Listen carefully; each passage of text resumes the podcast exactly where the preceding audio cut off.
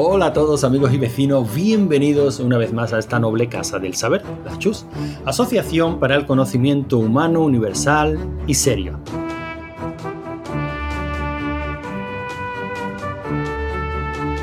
Qué raro se me, se me hace empezar así, Javi. Joder, es que hace mucho tiempo ¿no? que no grabamos con rigor y criterio. Es que la verdad os vemos un poquito abandonados. Bueno, abandonados no, leche, que en la Chus presenta, en nuestro maravilloso feed, en el que está, bueno, plantándole cara así tú a tú a Mediaset y a todos estos mm, canaluchos de mierda, eh, prácticamente todas las semanas hay algo nuevo. O sea que no, se pueden quejar, pero un rigor y criterio como tal, eh, un programa que es el origen de esta noble institución, en el que tú y yo solitos nos ponemos a charlar de nuestras cosas o de un tema concreto, o como hoy va a ser el caso de lo que nos apetezca, hace muchísimo tiempo que no lo hacíamos, ¿eh? Ya te digo, esto va a ser medio dogma también.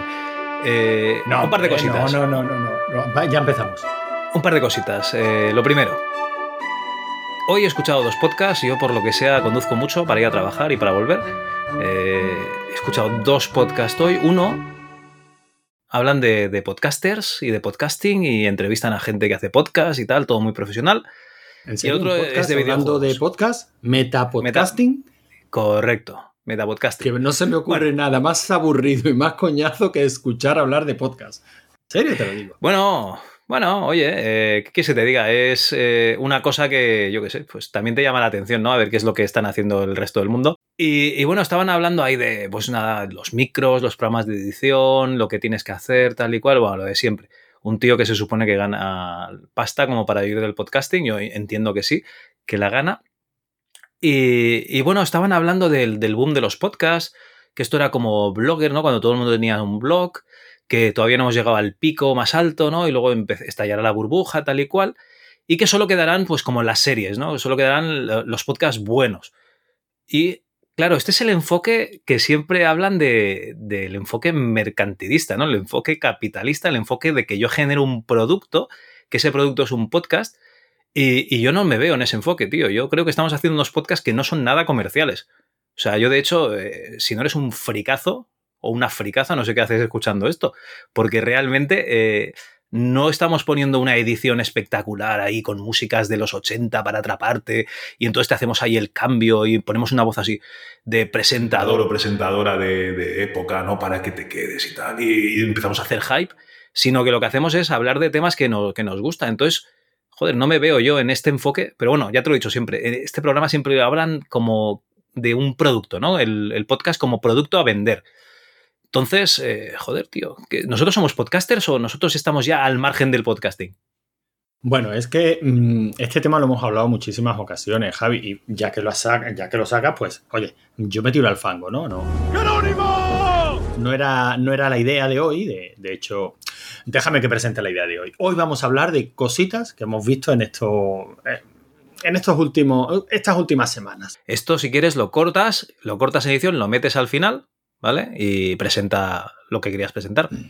No, no, no, no, para nada, Javi, ni muchísimo menos. Yo, desde que grabo el arcade de la semana, eh, por cierto, os recomiendo que escuchéis el arcade de la semana, también en esta casa, también en la Chus. Eh, eso de editar, para nada, no va. el editar se va a acabar. ¿Tú quieres que hablemos de podcasting? Hablamos de podcasting. Yo siempre digo que con esto pasa como con la televisión, que muchas veces confundimos género con medio. Entonces, eh, esta gente eh, que mercantiliza el formato podcast están hablando de un medio. Bueno, y el medio podcast es perfectamente mm, monetizable. Eh, yo estoy hablando de un género. Para mí el podcast eh, tiene, tiene que ser amateur, tiene que ser eh, independiente y tiene que ser, pues básicamente, gente charlando de sus cosas temáticas que no entran en la radio convencional. Así es como empezó. O sea, el, sería el, el fanzine, sería el podcast y la revista sería la radio, por ejemplo. Efectivamente, lo que pasa es que, claro, en algún momento dado, pues pueden parecer lo mismo, pero no lo son. ¿Lo que hacen todopoderosos es podcast? No. Se distribuye en formato podcast, pero no es un podcast. No es independiente, no es. Mm, eh, en fin, eh, tiene un. Tiene un, espíritu comercial, puramente comercial. La, explosión comercial de Juan Gómez Jurado, por otra parte, como escritor, un tío fabuloso, ¿no? Sabe venderse muy bien, pero desde luego la, el alcance público tan brutal que tiene ahora, mm, en cierto modo, viene de la mano de los podcasts. El que acabe presentando un programa de televisión no le viene por su faceta de, escritor, ni siquiera de periodista, ni siquiera de periodista radiofónico. Le viene por, los podcasts. Eh, Rodrigo Cortés es un tío medianamente conocido a fecha de hoy a nivel popular por los podcasts.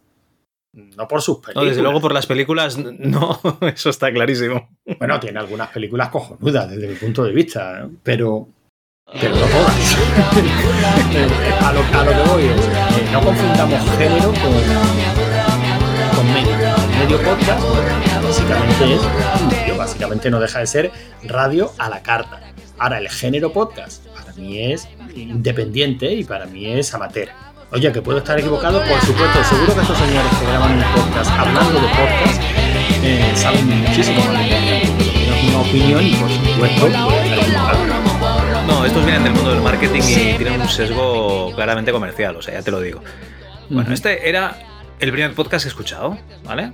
Y por la tarde me he puesto otro podcast, en teoría hablaban de, de videojuegos retro, y han puesto, se han puesto a hablar del Blade Edge of Darkness. Aquí ya empezarían aquí los amantes del retro diciendo, esto no es retro, es de los 2001, esto sí es retro, tal. Bueno, eso es igual. Perdóname. Y entonces... perdona, que te interrumpa. Cuando dice retro quiere decir clásico, ¿no? En este podcast, no, en este podcast es retro. En, eh, el MS2 Club es clásico. No, no, no, no, perdona, perdona. Perdona, pero la nomenclatura hay que respetarla. Nosotros hablamos de juegos clásicos. Correcto, yo... Lo retro es una estética. No, no, no, para mí el, Blade es un juego clásico, pero ellos lo ah, hablaban como juego retro, ¿vale? Bueno, pueden estar. O sea, estoy, Diciendo, estoy diciendo retro porque lo decían ellos. Y, pero lo que más gracia me ha hecho es. Eh, ¿En qué momento, cuando estás hablando de un juego, lo puedes llamar retro cuando ese juego ha sido creado después de que tú nacieras? Y yo me he hecho cálculos y, y, Sí, sí, sí, sí. Y yo me he hecho cálculos y digo, pues casi todos los juegos se han creado después de que yo naciera. Pero claro, han empezado a decir las edades, dije, si uno tenía 25 y el otro 27, que el de 27 era el viejo, y yo, madre mía, madre mía las cabezas, o sea, claro, para ellos un juego eh, no puede ser retro si ha sido creado después de su nacimiento. Que eso es lo que he vivido yo toda la vida. Que, o sea, menos, yo qué sé, el Space War y el Pong, ¿no? Todo el resto de juegos son eh, posteriores. Eh, de Oregon Trail, alguna cosita más había, pero sí. ¿De Oregon Trail? ¿De qué año es? Si el, si el, Apple es del 77, ¿tú de qué año eres, hijo mío? No, no, no, yo soy del 75, pero de Oregon Trail es del 64, la primera versión. Ah, porque ¿eh? vendría, vendría de algún mainframe, a lo mejor. Sí, sí, exacto. Una, una, historia bastante curiosa que, por lo que sea, últimamente me la estoy estudiando bastante, eh, de lo que tendrá noticias nuestros queridos oyentes en algún próximo programa de la Chus. Pero claro, ver, eh, eh, a, la ultimísima para atraer al gran público. Bueno, pero a ver, estás hablando de, juegos no comerciales, o sea, esos juegos que iban en mainframes, ordenadores de tiempo compartido, etcétera, eso yo no, eso no era comercial. O sea, juego comercial a partir de Punk ¿vale? O alguna otra consola de aquellas. No, que la de Atari no fue la primera, que fue esta, otra y tal. El caso es que, no, que, no nos perdamos en los detalles. El caso es que para estos señores, eh, retro es aquello creado antes de que tú nacieras. Correcto. Bueno, es una, una acepción como otra cualquiera, equivocada, como la gran mayoría de ellas, pero, pero, bueno, al fin y al cabo estamos hablando de chavales de, niños, prácticamente, perdóname que utilice la expresión, de niños de 27 años. Chiquillos de veintitantos, de veintitantos, sí, sí. de tiernos prepúberes que prácticamente, como aquel que dice, están empezando a vivir y como aquel que dice, empezando a grabar podcast. Eh, muy bien, Javi, me parece interesantísimo estos temas que me has planteado eh, por favor, continúa. Y ahora sí, ahora sí, perdona, ¿eh? O sea, tú querías hacer un programa, ya lo dijiste, ¿no? De, recomendaciones. ¿Por qué? Porque tenemos un podcast para grabar, pero eh, de momento no lo podemos hacer todavía. Y tenemos ganas de hablar, pues, de, otras cosas que estamos, que estamos viendo, que estamos disfrutando, ¿vale? Y, resulta que sí, que hemos hecho cositas desde que hablamos, o sea, hablamos de Viernes 13, parte 1, ¿sabéis? Aquella película eh, slasher, pues hemos hecho más cositas. Entonces, eh, Antonio, ahora sí. Ahora sí, yo creo que sí que tenías ganas de, plantear una temática que no tiene que ver con el podcasting. Bueno, queríamos hacer eh, lo que es el clásico eh, podcast de cine y series, básicamente. Pero no por nada, la gente tiene que entender que para nosotros nuestros podcasts no son un producto mercantilista, no son un producto de marketing, de marketing, sino que son algo que hacemos con todo el cariño del mundo. Entonces, cuando vemos que hace más de un mes que no se publica un rigor y criterio, pues nos da cierta nos inquietud. Decimos, no, joder, en rigor y criterio, claro, en rigor y criterio es nuestro, nuestra niña bonita, aunque solo fuera porque fue la primera. y, y, tenemos que hacer de vez en cuando un podcast, como todos los que hacemos, pero hay que ponerle eh, el nombre de rigor y criterio. De, y como llevamos uno, unas semanitas, pues hablando de todo lo que estábamos viendo, por adelantar un poco, hablando de Invincible, hablando de Falcon y el Soldado de Invierno, eh, estamos viendo otras pelis y las comentamos entre nosotros, leyendo libros. Pues bueno, vamos a comentar un poquito a qué estamos dedicando el tiempo libre, ¿no? Como decía mm, José Luis Perales. Bueno, pues sí, la verdad es que eh, hemos visto unas cuantas cositas que nos han interesado y yo no sé, yo creo que si quieres hacemos un programa clásico de recomendaciones, ¿no? Sacas un tema y empezamos a hablar un poquito de él. Venga, pues si te parece, vamos por, mm, vamos por turnos, hacemos eh, el esquema clásico de hacemos, hacemos rondas, en este caso va a ser sencillo. Bueno, te voy a dar una sorpresa, no vamos a hacer dos, vamos a hacer cuatro. Coño, esto es lo nunca visto. Por lo menos para la primera ronda, porque, bueno, nuestro canal de Telegram, al que ya animamos a todo el mundo a que se apunte, porque ahí se fraguan muchas cositas, no solo, no solo podcast, sino, bueno, también tenemos el salón recreativo, también ahí, pues, oye, prácticamente que surgen los temas del MS2 Club, ¿no? Porque yo, por ejemplo, el tema de la próxima semana, de, bueno, del próximo mes, pues me lo ha puesto en bandeja uno de nuestros participantes del grupo de Telegram, ¿no? Y eso es una maravilla, que te den el trabajo hecho. Ah, oye, me encantaría que hablaras de esto. Digo, ¿cómo? Ahí yo voy. O sea, que, que os animamos a que os paséis por el grupo de, de, Telegram. Y en el grupo de Telegram, pues esta mañana he dicho, chicos, vamos a hacer un programita clásico de recomendaciones. ¿Por qué no nos mandáis un audio diciendo qué es lo que habéis visto eh, esta semana? Y bueno, eso hemos recibido un par de audios. Muy bien, oye, pues me parece fantástico, ¿no? Que, que se vea la implicación de la gente del canal de, de, Telegram, ¿no? Además, que todo el mundo siempre entra por los podcasts y se queda por el salón recreativo, es curioso. Bueno, se quedan un poquito por todo, Javi. O sea, ahí hay conversaciones largas, empezamos a hablar de cualquier cosa y la verdad es que te viene, te despistas un poquito, miras el canal y dice 1500 mensajes y dices, pero ¿qué habéis hecho, cabrones? ¿Algo, algo, algo, algo que no deba perderme. No, nada, normalmente. bueno. Pero bueno, oye, al menos nos damos los buenos días, eh, hablamos de algún juego, consola, etcétera, que estamos disfrutando y mira, pues así, como era una forma como cualquier otra, ¿no? De esperar la muerte. De esperar la muerte, exacto. Pues si te parece, eh, por dejar que los invitados hablen primero, escuchamos el primer audio y sobre ese empezamos a comentar, ¿vale? Pues perfecto, adelante. Venga, pues empezamos con Raúl, Raúl Pacman. Por cierto, también tiene un podcast que se publica en la Chus Presenta, 2600 cápsulas. Cojonudo, no os lo perdáis. Y para. No, pero ¿No era 2600 píldoras? Ay, 2600 píldoras, ¿verdad? Píldora, cápsula, ¿en qué estaría yo pensando? Supositorio, sí. y esto es lo que nos dice Raúl.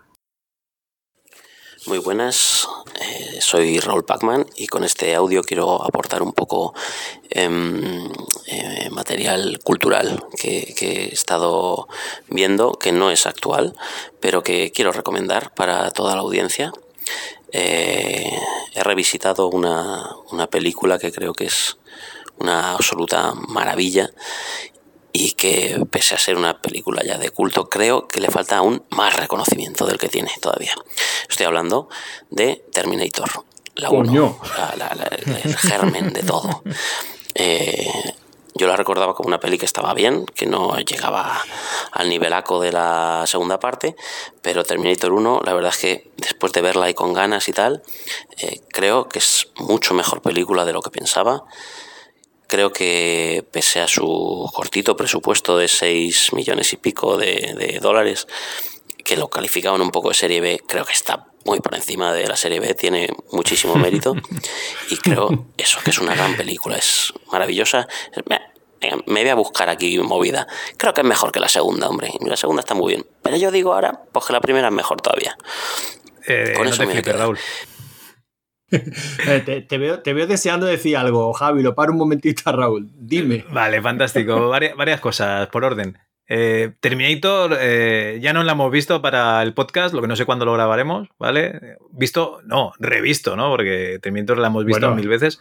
Serie B no, es serie Z, o sea, era una película de, gama baja, era el Wallapop de, de las películas, o sea, tiene un presupuesto de mierda y los efectos especiales están mm, muy conseguidos para la época, eh, está claro que... Y muy bien resueltos para el presupuesto, pero... Correcto, pero no, ¿vale? O sea, es eh, una película slasher en la que el asesino pues venía del futuro, que era el tema original. O sea, eso es lo que le da originalidad realmente y, bueno, esa relación... Eh, o sea, ese... ¿Cómo se llama? Esa paradoja, ¿no? Que que mm, tú no estarías aquí si mi hijo no te enviara, pero mi hijo, bueno, ya me entendéis, ¿no? O sea, eh, eh, eso son muchas... Eh, digamos, es la estructura de la película que le da, que le da enjundia, ¿no? Porque realmente si no tienes un slasher en el que hay un tío pues, que va persiguiendo a una mujer y por el camino se va cargando a todo el mundo, con esa fabulosa escena de la comisaría del Volveré, ¿no? Que ahí lía la de Dios, pero la película sí está muy bien resuelta. Linda Hamilton ahí en un papel de, jovencita que no tiene nada que ver con lo que veríamos en Terminator 2, pero por favor, Raúl, no me digas que es mejor que Terminator 2 porque, hostia, tío. No es el mismo juego, ¿comprendes? No es la misma liga, ni siquiera es el mismo deporte. Es que no, es ni lo mismo, no, no, tiene nada que ver. Pues bueno, de todas maneras, lo de la serie B yo creo que se da es la, confusión típica de confundir serie B con película de, de segunda De bajo presupuesto, de bajísimo presupuesto. O sea, serie, serie B hace alusión solo y exclusivamente al presupuesto. O sea, que no es el triple A de tal o cual productora. Simplemente, bueno, pues es una película de un presupuesto o medio o menor. Y, evidentemente no se puede discutir. Terminator 2, Terminator es una serie B.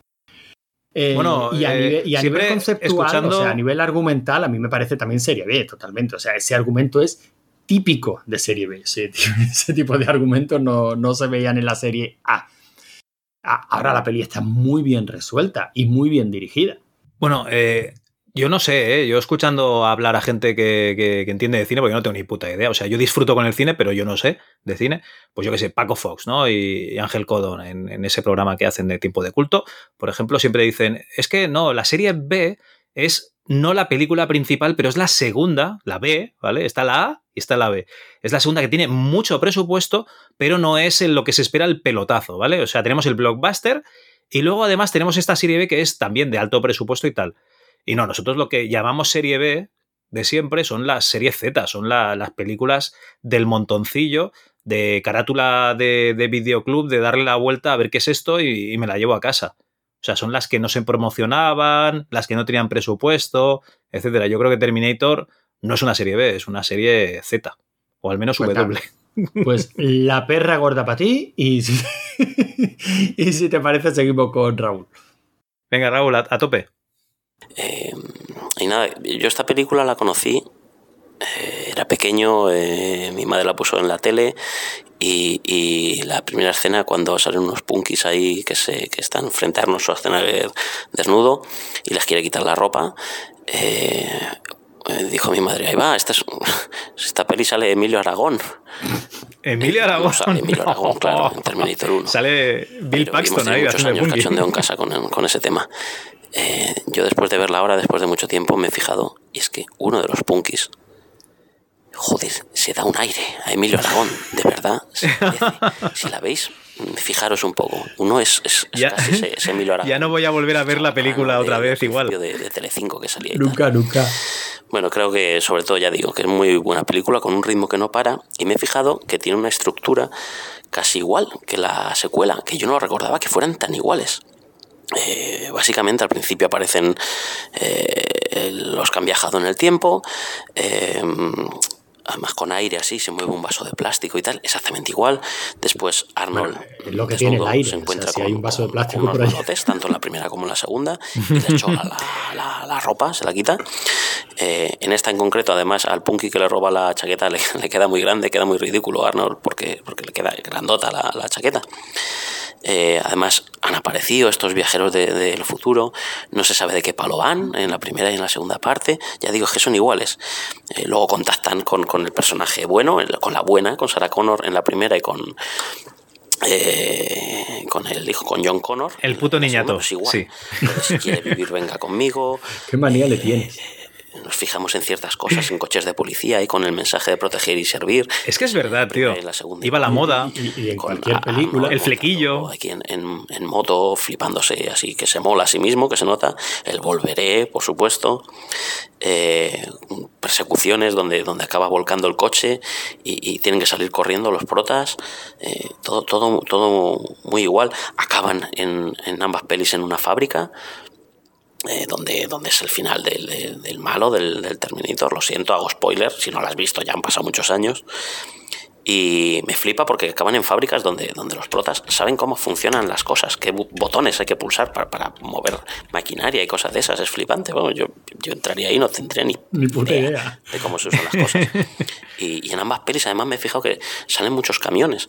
Y me he enterado, y, y con esto entro un poco en la parte de curiosidades de la peli, que es que James Cameron eh, trabajó de, de- de camionero. Entonces, bueno, pues mete ahí un poquito su, Su rollo. su, su- su cuña de, de- de camiones en las pelis. También me he enterado que, que las armas que salen en el futuro luego las usó para la secuela de, de, Alien. En la de Aliens, las armas contra los aliens son las de Terminator. Está muy bien porque además son, son como universos que se cruzan en, los cómics y tal. me he fijado en otra cosa. En la 1, la, cuando Sarah Connor, huyendo del Terminator, entra en una discoteca, la que le pide el dinero de la entrada, si no es, es casi igual que una chica que sale en el bar de moteros de la, de la 2. Una chica ahí con el pelo corto y rubio, joder, pues son casi la misma tía. y luego hay otra cosa que es que cuando muere en la 1, el Terminator, cuando le revienta, se ve muy levemente que, que hay una parte de su cuerpo que cae sobre unas escaleras y que en escenas eliminadas, no sé si es de la primera o de la segunda, se ve que es Cyberdyne. Bueno, más bien los- lo- la gente, los técnicos que llegan a la fábrica a llevarse los trozos al Terminator, que sirven como hilo conductor de, de la creación del futuro en la segunda parte, aparte del brazo del Terminator y además del chip de la cabeza del robot, rescatan otra parte más. ¿Y qué parte, El nabo. es? ¿Qué parte será de su cuerpo? Cochinotes. Es una pierna. ¿vale? Ah, vale. Una pierna y se ve en la 1 que salta un trozo de pierna, es verdad, y se queda en unas bruto escaleras. Y Oye, yo qué sé, los tenían que hacer realistas, ¿no? No, eso ya, sí. Solo por, por acabar un poco, em, yo llegué a pensar una, una cosa, voy a dejar un par de impresiones de cuando vi la película en su día. Eh, se me pasó por la cabeza que, que, que Risk, o sea, el bueno que ha viajado del futuro, el soldado, que es el padre de, de John Connor, porque bueno, tienen ahí sus, sus escenitas de, de sexo, en la de Terminator 1 con Sarah Connor, pues yo pensaba que, que este Risk era el, el mismo John Connor, porque tiene como dos o tres frases que parece que, que- que es John Connor. Y entonces yo en mi cabeza no podía digerir aquello, pero esto eh, soy yo y soy mi padre. ah, Esto es un es incesto, ni, ni siquiera lo sé. No sé si incesto es la palabra. Y otra cosa que me, que me quedé, perdón, con, con un momento cuando entra ya Arnold en la comisaría y se carga a, lo- a todos los policías, que le dice el jefe de policía a Sarah Connor, duerma un poco, descanse tranquila, aquí va a estar a, a salvo, hay 30 policías en el edificio. Joder, la ha hace que poco, ¿eh? Se, se la sabe Sí, de sí. memoria. Y se los carga a todos, qué máquina. Bueno, pues hasta aquí mi, mi impresión. Un saludo muy fuerte. Nada, un saludo a ti, Raúl. Oye, pues te voy a decir una cosa, eh, Raúl. Si, si te voló la cabeza con el incesto este que tú pensabas que era, acaban de meter en Netflix Predestinación. ¿Vale? Es una peli un poco antigua, pero échale un ojo que vas a flipar muy, muy fuerte. No te digo nada porque no quiero estropearte la película. Es de esas que contra menos se sepa mejor, ¿no? Sí, sí, sí, sí. O sea, ni, ni, ni te mires el tráiler porque si no igual te la spoilean toda. Bueno, a mí de- del comentario de Raúl, aparte, un par de cosas. Primero comenta que, que la segunda es igual que la primera, y efectivamente, pero Es eso que se es la misma. Mucho. Claro, es la misma peli, eso se hacía mucho en esa época. El twist era que aquí no sabía, bueno, en teoría te pensabas que el Terminator malo iba a ser otra vez el Arnold. Y porque el otro en ningún momento te dicen qué pasa con él y tal, y además va de policía. Entonces el twist era ese, o sea, que ahora venía a ayudarte. Lo que pasa es que me parece que en el tráiler ya se lo cargaban.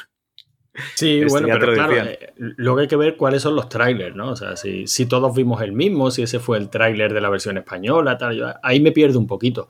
Pero claro, es que era la misma peli. En Posesión Infernal y Terroríficamente Muerto, pues pasaba lo mismo. Esas Mm. pelis que... Mm, ¿No estás de acuerdo o qué?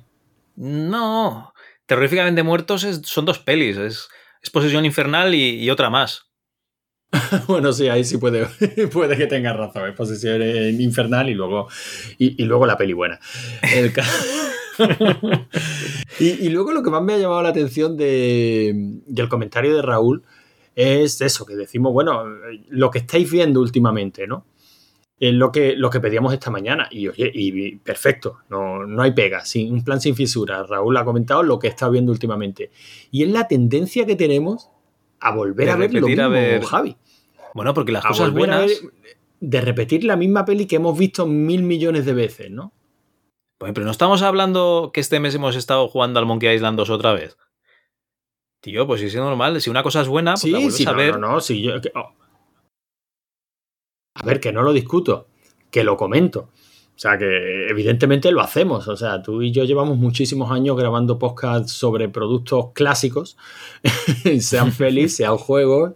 eh, y oye, evidentemente, claro que comentamos novedades, ¿no? Y claro que vemos novedades, pero, pero esa tendencia que tenemos a volver y volver y volver y volver a lo mismo, yo creo que merece como mínimo un análisis. A lo mejor no lo vamos a hacer nosotros y desde luego no lo vamos a hacer aquí, pero que yo creo que requiere un análisis. Hombre, eh, yo siempre he oído que la música que te queda y que a ti te gusta es la que escuchas desde pequeño hasta los 14 años, ¿vale? Entonces, el resto de música que tú vas escuchando te puede gustar o no, ¿vale? Pero nunca se te va a quedar eh, grabada, digamos. Por eso yo creo que a, a tan- tantos tenemos el traumita este de que nos gusta tanto la música ochentera, ¿no? Porque nos, nos la metieron a fuego y a fuego se nos quedó marcada. Entonces, pues seguramente con las películas pasa lo mismo. Y más si el pobre chaval vio Terminator siendo un crío que se la puso su madre. Su madre, en lugar de, de Emilia Aragón, tendría que haber dicho: Mira, dos rombos. Aquí empiezan a salir trozos de sangre y este tío se está arrancando la cara. Igual no es la película que mi hijo pequeño tiene que ver. Pero bueno, Igual no es la, no es la más me río yo de- ¿no? me río del Peggy, ¿sabes? De cualquier caso, Javi, pero fíjate porque mm, esto lo aceptamos como, una, como un algo universal y sin embargo, mm, bueno, ya, eh, ya no somos la primera generación, ¿no? Pero casi que tenemos eh, un acceso tan sencillo a, todos esos productos que vimos en nuestra adolescencia juventud. Lo de la música, eh, quizás no en la generación anterior a la nuestra y dos o tres, cuatro generaciones anteriores a la nuestra ya podían disfrutar de la música grabada, ¿no? Y el hecho de decir, bueno, pues esta música que escuché de niño, pues puedo volver a, volver a escuchar, volver a escuchar, volver a escuchar. Pero con el cine, con los videojuegos, con los cómics, eh, si tú no los conservabas, pues esos se perdían, como lágrimas en la lluvia, ¿no? Sin embargo, hoy día prácticamente todo está escaneado, todo está disponible. Las pelis que viste de Nano las puedes volver a ver ahora todas las veces que quieras. Los juegos que jugaste los puedes volver a jugar. Eso antes no era así. Eso antes sí, o sea, yo mi- hablo con mi padre de cuando él iba al cine y me habla de, bueno, pues la película que vio con 12, 13, 14 años. Eh, yo qué sé, mi padre, por ejemplo, su hermano era policía nacional aquí en Málaga en una época en la que, por lo que sea, un policía nacional era una figura de autoridad a tal nivel que si llegaba a la puerta del cine y decía, bueno, este es mi hermano, lo dejáis pasar siempre que quiera venir, estoy hablando, mi padre tiene 78 años, ¿no? Pues mi, Sí, padre, sí, me sí. Cuenta, mi padre me cuenta que él de niño pues iba al cine prácticamente a diario. Porque, bueno, era hermano de Policía Nacional que hacía la ronda por eh, la zona tal cual y en el cine lo dejaban entrar, ¿no? Y él podía ver todas las películas que quisiera. Y bueno, me comenta películas que veía tal, que recuerda el título, pero desde luego no son películas que haya. Y, y las vio con la edad con la que yo lo vi los Goonies, por ejemplo, ¿no? Te lo pongo como ejemplo. Y, y él no hace por volver a ver esas películas, ni tiene esa necesidad de volver a recuperar esa película que vio en su época, ni desde luego la ha visto mil veces, ¿no? Yo te voy a O decir sea, una es cosa. algo, es algo muy generacional, ¿no? Puede ser, pero te- también te digo una cosa, ¿eh? Eh, yo antes, cuando curraba en, en otro sitio, mm, a veces quedaba para echar el café antes de ir a trabajar por la tarde. Y me parece que hacen unos ciclos que debe de ser una cosa que hacen siempre, que es que eh, por la tarde, a eso de las dos y media, tres, meten películas del oeste, ¿vale? En algún canal. Pues siempre que iba al bar ese, estaban poniendo la película del oeste y había seis o siete abuelos algunos jugando a cartas, otros simplemente echándose el carajillo o lo que sea, y estaban ahí pues viéndose la película del, del oeste, que es la película que ellos veían de, de, de jóvenes. Entonces también te voy a decir que seguramente a, lo, a tu padre le gustan más las películas del oeste que a nosotros. Porque es lo que más veía. Entiendo. ¿eh?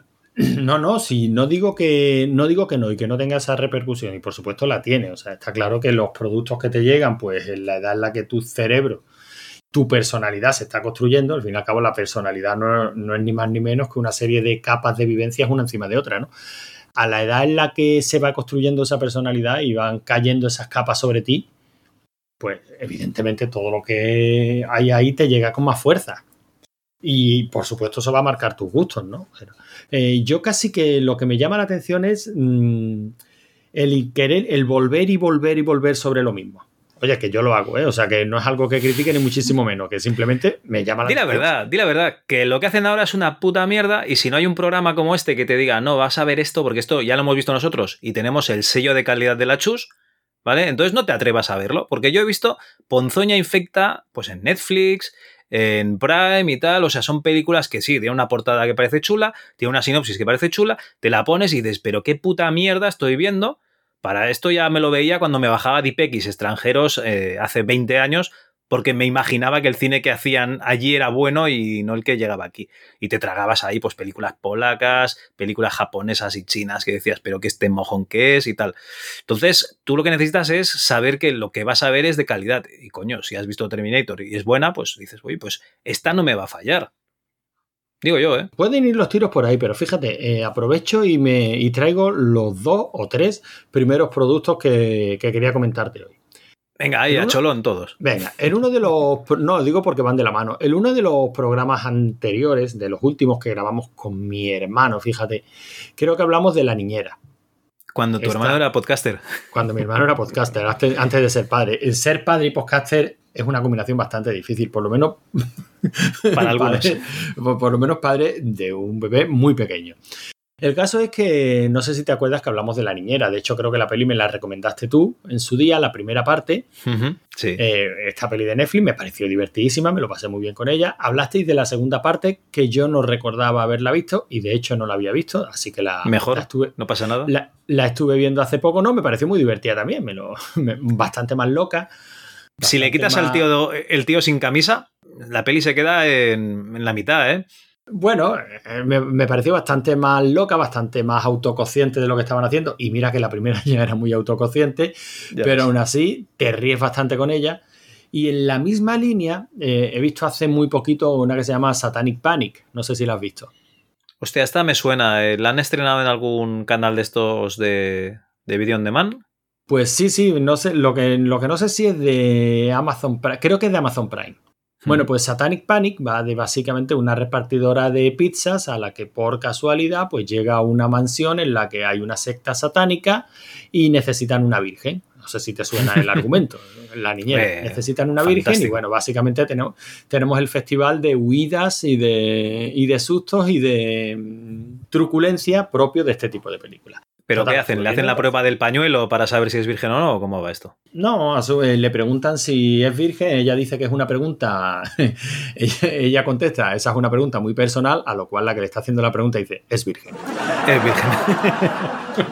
Está muy bien, la verdad es que la película, bueno, pues tiene el sentido del humor ese tontorrón, eh, el gore que se espera de una peli como esta y está muy divertida. Aparte son pelis muy cortitas, no sé, duran 80-90 minutos, te salvan la tarde y son muy divertidas. Tanto las dos de la niñera, mejor la primera, y como esta Satanic Panic, que también me pareció muy divertida, ¿no? Película de 6, 7, eh, bien, para echar un rato y pasártelo, y pasártelo bien.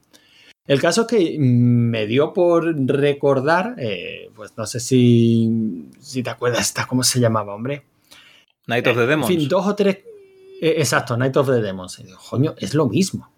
O sea, Sí, esto- no, si es que en el momento en que me has dicho. Claro, esto es el Babysitter, de, de estas generaciones que la verán ahora, pero la recordarán eh, dentro de 20 años y dirán, oh, Night of the Demons, qué maravilla. Pues no lo sé. Sí, y se pondrán Riguitón y Maluma y dirán, hostia, cómo Pero ¿tú molaba esta sí? música. Pero tú crees que sí, o la Por oferta que tienen ahora mismo es tan brutal que esta se perderá entre otras muchas y a lo mejor recuerdan pues la sensación en general y algún título perdido, pero no tan focalizado en un Night of the Demos. Coño, porque nosotros recordamos Night of the Demos, The Gate, eh, bueno, Posesión Infernal si quieres, pero poco más. Pero es que no había muchas más. Coño, tío, Pesadilla del Street, eh, la del vecino vampiro, ¿cómo se llama? Eh, Noche de Miedo. Noche de Miedo. Jóvenes ocultos. Jóvenes ocultos. Es que hay un montón, tío, en los 80 de este estilo. Joder, pero es que ahora te vas a, te vas a, mm, yo qué sé, a, terror, eh, Netflix o terror, Amazon Prime, y yo qué sé, me da la impresión de que hay 200. Sí, hay muchísimas. Eh, están las, todas las de Sinister, todas las del expediente Warren, todas las posiciones que, hay. 200. que siguen estando las de las de los las antiguas. 90, claro. Algunas, algunas, no, está, no están todas, no están todas. No, no están todas, no es tan fácil ver todas. Pues no lo sé. esas seguramente. Son mis, primeras recomendaciones. La niñera, si no la han visto, y esta Satanic Panic, muy, muy divertida. Pues esta me la apunto. Mira, que la tenía, vi el otro día la carátula y me la apuntaré. Bueno, pues yo voy a pasar al mundo de los videojuegos, tío. No, sé por qué, pero no me sorprende. Pues sí, he estado hoy jugando a, un juego de, Game Boy Advance que se llama. Eh, ¿Cómo es? Mazes of Fate, ¿vale? Laberintos de, de fe, sería una cosa así la traducción, que es un dungeon crawler, está bastante chulo. No voy a hablar de ese juego. Estoy jugando a Quake 1, al Quake. Tampoco voy a hablar de ese juego. Voy a hablar de un juego que recomendó en algún programa eh, de Jugad Malditos Jugad Tony. Tony Maldito, antes conocido como Wolfenprey. Que si no escucháis Jugad Malditos Jugad, no lo escuchéis porque no es de la chus, ¿vale? O sea, vosotros no lo escuchéis, ya lo escucharé yo. ¿Vale? y ya os contaré qué tal, ¿no? Yo. Y ya os contaré qué tal en otro podcast de la chus. Escuchadlo, leches, escuchadlo. Bueno, pues eh, eh, el juego es Spec Ops The Line, que es un juego bastante viejo, yo digo, un juego moderno, ¿no? Claro, moderno, pero es del 2012, casi nada. De, antes de ayer. Eh, para algunos era retro ya. pues bueno, este videojuego es, digamos, como el club de la lucha, ¿vale? Pero de, de los Call of Duty. Me explico. Aquí llevas a un. explícate, sí, por favor. Aquí llevas una especie de, equipo especial de reconocimiento de tres personas. Llevas a uno de ellos. Eh, en el que vas a Dubai, en un Dubai pues que está comido por una, por una tormenta de arena, está todo hecho mierda, ves los edificios destrozados, eh, o sea, está todo, todo mal. Y tienes que ir a ver qué ha pasado porque hay un batallón del ejército de los Estados Unidos, el 33, que se sublevó y su general parece ser que quería como hacer, eh, proteger a la población contra unos rebeldes yihadistas, bueno, no sé, un rollo así un poco extraño, eh, en el que tú vas a ver qué es lo que pasa, ¿vale? Y en ese juego, pues eh, nada más entrar, te atacan. Entonces, pues sí, tú reaccionas al ataque pues defendiéndote, como, como es lo normal. Lo que pasa es que te vas defendiendo y vas entrando en zonas en las que hay otros soldados que si no haces nada, pues no te, no te hace nada, pero en el momento en que eh, entras en su línea de visión, pues te atacan y tú pues atacas. ¿Qué es lo que pasa? Que si no mueres, que lo normal es que no mueras porque más que nada tú resucitas, ¿no? Es un videojuego. Eh, empiezas y, te pones a contar y, te has cargado, pues yo qué sé. En esta pantalla me he cargado 12, en esta 20, en esta 30. Total, que a la que llevas 100 tíos que te has cargado, que son soldados algunos como tú, otros eh, no van vestidos como tú, ¿vale? pues ya empiezas como a sentirte un poco extraño, ¿no? A sentirte, esto es un poco raro, ¿no? Porque si me dices voy a matar orcos de la Tierra Media, no pasa nada. Tú haces un genocidio de orcos y es el bien, ¿no? Porque no pasa nada. Pero un genocidio de, gente que está allí, pues esto te sabe un poco mal, ¿no? Cuando ya llevas mucha gente muerta. Total, que empiezas a muerte por ahí, empiezas a matar gente de todos los bandos. Llega un momento que empiezas a matar civiles, Total, todo lo que haces, hagas lo que hagas en este juego, va a estar mal. Es como Bandersnatch, que elijas lo que elijas. ¿Te acuerdas, no? El episodio aquel de, Black Mirror. elijas lo que elijas. va a ser... a revolucionar eh, el audiovisual. Sí, pues hagas lo que hagas en este juego, va a estar mal, porque va a morir gente inocente o va a morir gente en general. Eh, eh, incluso he estado mirando el tamaño que tiene un batallón del ejército de los Estados Unidos, por si acaso, ¿vale? Tiene entre 300 y 1000 personas, yo creo que unas 500 o 600 personas maté yo jugando a este videojuego. Y es un videojuego que te hace plantearte de, claro, Tú estás acostumbrado, juegas un Call of Duty y a matar. A matar rusos, venga, pues a rusos, venga, ta, ta, A matar gente de la favela, pues venga, a gente de la favela. A matar espías de no sé dónde, pues venga, a matarlos ahí. Aquí empiezas a matar a gente que se supone que es de tu bando, del bando contrario y tal, luego no sabes ni de qué bando estás, porque ahí en medio está la CIA, está el, el 33, este batallón, tal. Total, que matas tanta gente y, gente inocente, que es que al final te encuentras mal, o sea, te encuentras mal. De hecho, eh, es la idea del juego, ¿no? O sea, que te encuentres mal con tus decisiones y que veas que, la violencia pues no es, no es la salida, ¿no? Y te digo, es un poco como el club de la lucha de los Call of Duty, porque en el club de la lucha hay gente que se flipa muchísimo con la idea de hacer la secta esa, ¿no? El, es que no me acuerdo cómo se tenía el nombre del proyecto. Era el proyecto... Ah, no me acuerdo. No me acuerdo, pero sí, Era el proyecto Caos, pero en, inglés era otro nombre. Bueno, la gente se flipaba, sí, sí, hay que hacer esto, ¿no? Porque hay que destruir el capitalismo y tal, igual. Y se flipaba con el terrorismo este urbano, que, es de fliparse mal. O sea, fliparte con un Call of Duty de matar, matar y matar, vale, ¿no? Pero aquí ya te, te replanteas, dices, estoy aquí matando gente, pero es que esta gente que son civiles o que están protegiendo a los civiles. O que en una, en una fase revientas todas las reservas de agua que hay en Dubai y ves a la gente, las pobres que están ahí cogiendo agua de los charcos del suelo. O sea, todo lo que hagas va a estar mal. Entonces te replanteas un poquito, ¿no? Estos juegos de acción eh, en el que no paras de matar personas, porque al final no son, no dejan de ser personas, que está todo mal lo que hagas. Como ahora, ¿no? Que vuelve a salir la franja de Gaza y tal. Es que, es que todo mal, tío. Entonces, es un juego que mola porque es un shooter y además te hace sentir pues, que, realmente si, si hiciese esto en la realidad, lo primero, que John Rambo al lado, a tu lado es un marica, ¿no? Y lo segundo es que, que, es muy bestia, ¿no? Lo de matar a la gente así porque sí. Yo no sé si lo has jugado este juego. No, no lo he jugado, me, está, me están entrando ganas. Escuché a, Tony comentarlo y, bueno, eh, la, verdad es que me pareció interesante la idea. Cuando dices que es un, un, club de la lucha, te refieres a la mala interpretación que puede hacer la gente de unas buenas intenciones, ¿no? Correcto. O sea, lo que hace el Club de la Lucha es ponerte unos personajes que están haciendo las cosas muy mal. Muy mal, extremos, no dejan de ser terroristas y, sin embargo la gente leyó la novela, vio la película y se flipó diciendo cómo mola. Entonces me imagino a ese escritor y a ese director diciendo, joder, lo habéis entendido todo mal. y en ese juego pasa lo mismo, ¿no? O sea, el planteamiento del juego es que la gente diga, joder, qué mal está esto de andar por ahí matando gente y sin embargo la gente se flipa, ¿no? Y dice, joder, este juego mola mucho porque puedes hacer daño pero sin miramiento, ¿no? Sin contemplaciones. No, hombre, yo creo que te lo deja tan claro el juego. O sea, el juego tiene la intención clara. la lucha te lo dejaba muy claro, Javi. pero el club de la lucha el malo era Brad Pitt. Sí. En el club de la lucha el malo era Brad Pitt y Brad Pitt, haga lo que haga, lo hace bien. Esto me recuerda un poquito a la historia de Andrew Dice Clay, ¿Te acuerdas cuando empezó a hacer que, contaban que hacía estos monólogos tan salvajes y tan brutos? racistas, ¿no? racistas, pero como diciendo, o sea, en la qué bruto soy, ¿no? Claro, que, joder, qué bruto soy, pero entiendo que mi público es lo bastante inteligente como para darse cuenta que esto es una parodia, que yo no pienso así y que se den cuenta de lo patético que puede resultar un personaje así. Y sin embargo, no, lo que hizo fue atraer a todos los racistas y a todos los salvajes de Estados Unidos, hasta el punto que tuvo que recular y decir, eh, eh, eh, yo no quiero que se me... cable. no quiero que se me identifique con esto, ¿no? Oye, ¿quieres decir que a Arevalo no le falta eso ya? Solo decir, oye, tíos, que, que, yo todo esto era un personaje, que no soy así.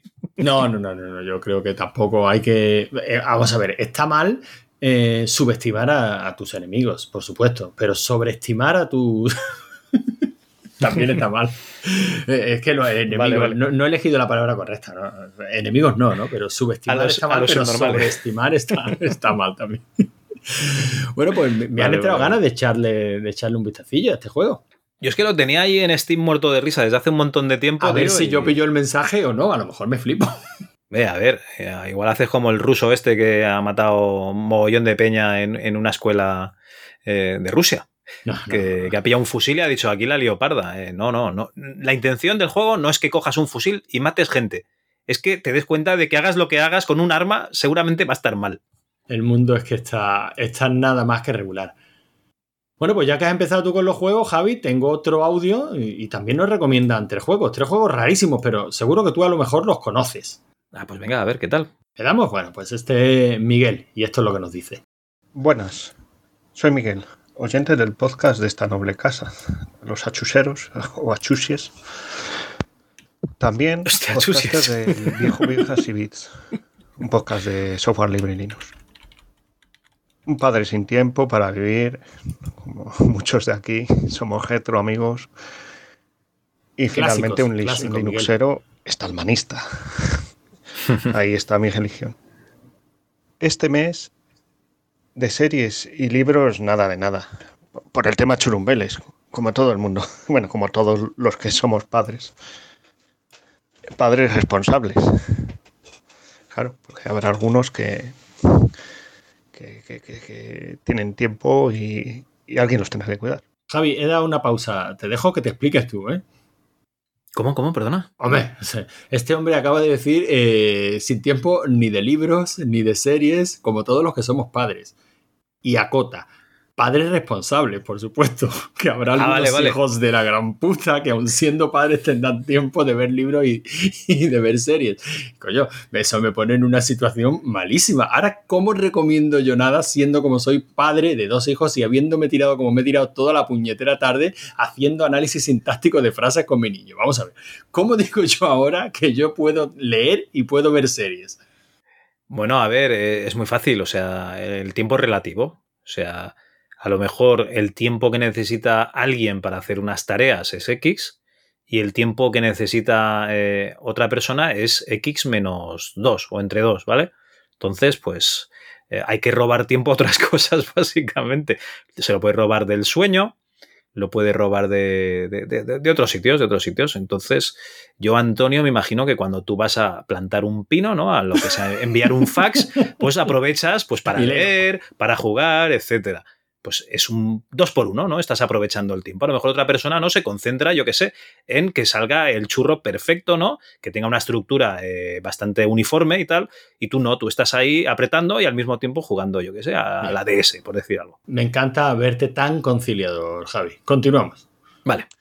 Y vale, y de juego, quitándome horas de sueño, os ¿Ves? digo tres que he jugado este mes. ¿Ves? ¿Ves? Sueño. Darkness Dungeon, que es un RPG, uy, mi R, perdón, RPG, vuelvo a repetir, muy vistoso, Ujú. Lovecraft. De ¿Lo conoces, Javi? Hace unos años. Sí, hombre, este es bastante conocido. Sí, de hace unos años. Y no muy complejo. Eh, mola, mola. No es libre, pero he jugado en Linux y en Steam. Después otro, el segundo, Look B and Landlord. Uf, mi English Pit English es muy malo. Ahí me he perdido. Es un juego feo, pero feo, feo, ¿eh? Feo, visualmente. Visualmente parece hecho con Flash, en los tiempos estos de Flash, de los juegos de Flash. Eso sí, está hecho con el motor libre de videojuegos Godot. Eh, eh, no hace justicia visualmente, es feo. Pero coño, hay cosas muy buenas hechas con Godot. Este juego eh, consiste en una cosa muy simple, en una máquina tragaperras con reacciones en cadena, con objetos que reaccionan Un column. y hacen combinaciones. Algo y tu objetivo es pagar al casero eh, cada mes. Eh, tampoco es libre, por cierto. Oye, espera, Y para, para un momento. Para un momento. que Lo de que tampoco es libre lo digo porque será un amante de Linux, pero, por ejemplo, ¿eh? ¿Yo puedo llevar un Ferrari, ir por un, una autovía? ¿O tengo que ir por una autopista de pago para, para sentir que, que estoy haciendo las cosas bien? No pasa nada, tío. O sea, los videojuegos son para disfrutarlos. Si no juegas en, en Linux, no te preocupes. Y si no lo han hecho en código abierto, no te preocupes. Los juegos de Linux gratis suelen ser una mierda. Perdonad, pero alguien lo tenía que decir. Y yo que te veía conciliador. Hombre, yo supongo que él eh, hace la acotación del juego es libre o no es libre, porque bueno, él tiene un podcast sobre Linux. Ah, vale, vale. claro, Él entonces- tiene el podcast sobre Linux. Perdón, Claro, es que sí, no, lo, sí. no lo he escuchado, no lo he escuchado. ¿Cómo se llama el podcast? podcaster del viejo Viejas y Bits. Eh, oye, es que lo he dicho al principio, Javi, no me. Luego, no- lo, luego lo miramos otra vez y. Sí, y tal. porque el puñetero plugin que utilizamos no nos permite. Claro, es que te hemos oído, pero al haber una voz en medio no, no te hemos. O sea, no lo hemos entendido. O sea, lo oímos, pero hay veces que no, no lo acabamos de entender. Entonces, eh, a ver, tío, no, no te preocupes. O sea, yo entiendo que la gente no queda para hacer botellón, ¿sabes? Quedan ahí en la plaza todos los jóvenes, vamos a hacer botellón y luego nos vamos a jugar a, yo qué sé, al juego de las carreras del pingüino de, de Linux. No, no lo hacen. Ya te lo digo yo. O sea, nadie juega, nadie en su sano juicio Juega juega, juego de la a pandemia. juegos Mira, gratis de Linux. O sea, eh, eh, perdona, en Linux hay juegos gratis buenos. Mm, bueno, vale. Pero Dime nadie uno. en su sano juicio lo jugaría. No, dime, dime uno. Dime Ah, uno. yo qué sé, yo no. ¿Alguno habrá? Ay, Miguel, Miguel, envíanos un audio el próximo día con tres juegos de Linux que valga la pena probar. Que sean de código abierto o que sean gratuitos, porfa, tío. No, hombre, sería una recomendación chula. De todas maneras, eh, bueno, yo seguía en su día, antes de que abandonara el mundo linuxero, eh, yo seguía en su día varios podcasts sobre Linux y solían recomendar juegos. Y recuerdo haber probado alguno. Y tan bueno sería que no recuerdo el nombre, pero eh, seguro que hay alguno bueno, hombre. Un juego en el que te ponen un pingüino haciendo cosas que tendrían que molar en otros juegos. No mola. Si solo ver el pingüino ya es. O sea, tú tienes una Como te- dirección. como te ti- escuchen lo- los seguidores de MSX y Konami, los flipas con lo que Me da acabas de igual. decir. Me da igual. Tú tienes una dirección y puedes hacer dos cosas. Pones la foto de tu madre para que se te baje, ¿no? O pones un pingüino. O sea, es automático, se te baja la dirección automáticamente. O sea, es ponerte ahí el gamepad o, o- o los cascos gamer y ver el pingüino y abajo, ¡pum! Dices, vaya mierda. Directamente, ¿eh? Se- ¿Seguimos escuchando a Miguel, Javi? Venga, adelante, a tope, Miguel. Llevo jugando mucho tiempo y de vez en cuando le echo unas horas. Mindustry. Genial. Pero Mindustry. genial, genial. Un juego libre que empezó como un demake o demake, o no, otra vez mi English Pit English, del Factorio. Otro juego muy famoso y muy bueno, que también le eché horas en su momento. Y este, el Mindustry, eh, lleva, eh, lleva tiempo haciéndose. Empezó como un demake, como un remake quitándole cosas. Como en plan. Pero esto es comunismo. O sea, Feja es un juego. La deconstrucción de la tortilla de patata. Es un juego en el que tienes que. Pero esto es una gestión de fábricas, tío. Pero deja a Miguel, coño. Pero ahora tiene vida propia. Ahora no es un juego pequeño, es eh, que le quitaron cosas. Ahora él va a su aire. Su origen fue eso. Tiene su vida propia. ¿Y qué es? ¿Qué es eh, Mindustry? Mindustry es, es un sandbox. Ojo, otra vez mi inglés. Sandbox, una caja de arena. Tower Defense, todo mezcladito. Eh, todo mezclado. Es de ciencia ficción, una música espectacular. Yo no sé dónde Este tiene muy salió. buena pinta, Creo que Javi. es libre la música. ¿Qué va? Y por cierto, muy, muy, muy divertido y eso. Cabrón.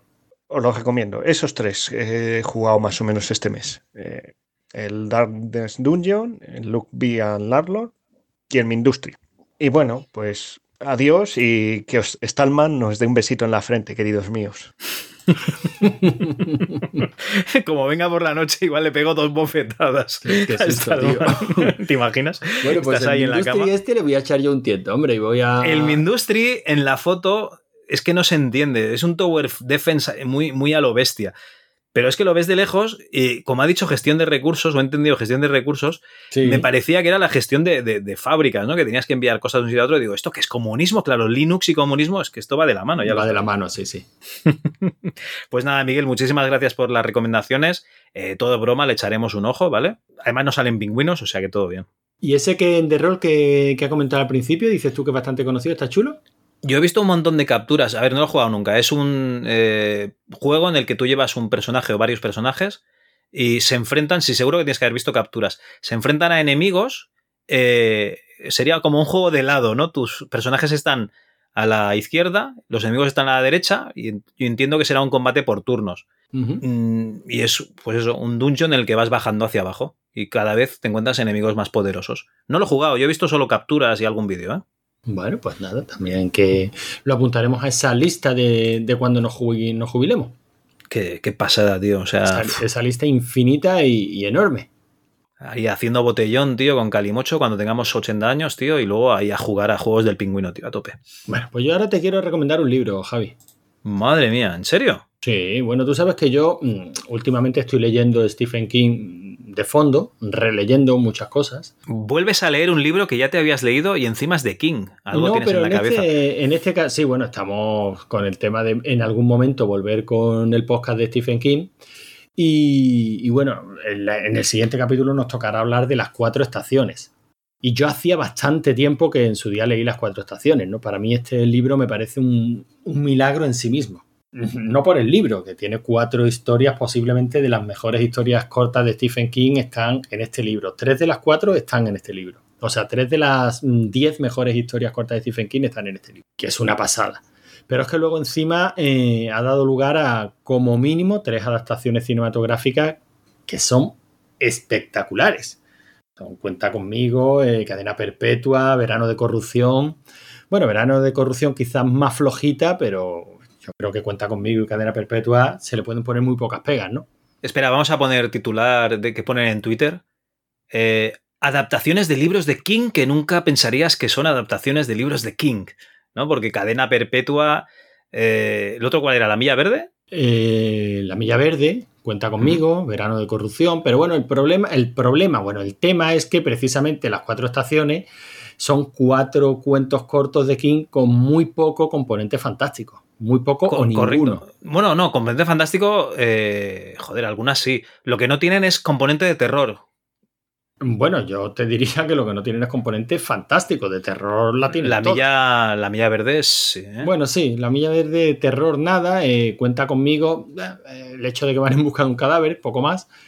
Bueno, eso es escabroso. Igual que cuando matan al pobre sí. chiquillo en cadena perpetua, ¿no? Luego el de el último, el del método de respiración, es el único que se adentra pero de lleno en, eh, en lo fantástico y, no abunda en ello y me parece un cuento cojonudo, quizás de los menos conocidos, pero cojonudo. Y, y el discípulo aventajado, lo que, se- lo, lo que la película fue Verano de Corrupción, cojonudo también, vamos. O sea, es que ya digo, a mí este, este libro me parece pues en sí un pequeño milagro. ¿Sabes lo que pasa con King? Que tiene ideas muy buenas. Entonces les va añadiendo páginas y páginas y páginas y páginas no, y páginas y páginas no y páginas y páginas y páginas y páginas y páginas y no. lo convierte en bodrios. Entonces, no. eh, los relatos, guay. Puedo entender que las novelas se te hagan pesadas, pero en los relatos eso no pasa. No, no, no, sí es lo mejor de King. Y estos cuatro relatos son espectaculares. Pero no es este el libro que te iba a recomendar. Ajá. Te voy a recomendar un libro que se llama La vida sexual de las gemelas siamesas. Hostia, eso ya me interesa bastante más que King. Sí, sa- sabía que este te iba a interesar más. Este libro es de Irving Welsh, que es el escritor de Trainspotting. Ah, muy bien. Y precisamente por ser el escritor, el escritor de Trainspotting, dije, bueno, pues quiero leer algo de este hombre, porque en su día yo me leí Trainspotting después de la peli y tal, me gustó bastante. El tío es muy, muy grosero, muy, muy enérgico a la forma de, en, la, de- en la forma de escribir, muy, muy cortante, me, me gusta mucho. Eh, Bueno, me gustó mucho Trainspotting. Y bueno, y este es de los últimos que había publicado. Y, y como va de una entrenadora personal de fitness loca por el por contar calorías y por el deporte y por tal cual que se relaciona con una con un artista eh, que tiene un evidente problema de, sobre- de sobrepeso y, y bueno la historia empieza a evolucionar de una forma tan, Sorprendente, Tan ¿no? tan sorprendente y tan salvaje que llega un momento y dice, y no sabes cuál de las dos está más loca, cuál se le está yendo más la cabeza. Es muy divertido, tienes muchas ganas de seguir leyendo y la verdad es que me, me está encantando. O sea, digo, tengo que leer más de este tío. Y, y bueno, he empezado, ya te digo, con este de la vida sexual de las gemelas siamesas y me lo estoy pasando francamente bien. No lo he terminado, ¿eh? me quedan unos cuantos capítulos, pero la verdad es que ha tenido un par de giros a lo largo de la, de la trama que me ha dejado loquísimo. Me encantan los personajes, me, me encanta la protagonista, me- está loquísima, está pero muy, muy, muy, muy loca, muy salvaje y, y la verdad es que es muy divertido, te lo, te lo recomiendo. Pues nada, otra recomendación. Que cabrón, tío. Este verano me voy a hinchar también a, a leer. Bueno, por lo menos este verano, no, no, no hay que esperar a que te jubiles. Sí, no, no. Hay cosas que hay que hacerlas antes de la jubilación porque, ya sabéis, cuando hay un autobús de jubilados del inserso, eh, contad cabezas, casi todos son mujeres. Los hombres no llegamos normalmente a cobrar Qué la jubilación. Qué cruel ha sido eso, qué cruel ha sido eso. Qué, qué realista, qué reali- Lo que ningún otro podcast te va a contar. Eres tío, no te preocupes que no te vas a jubilar. No te vas a jubilar. Bueno, venga, Javi, ¿qué, qué me recomiendas tú? Pues bueno, yo creo que, que la recomendación por la que íbamos a grabar, ¿no? Que es que nos hemos visto una serie de animación, bueno, una temporada, una serie de animación que va de superhéroes, que se puede ver en Amazon Prime y que se llama Invencible. Son, kids your age think they're invincible. And it holds them back, makes them careless.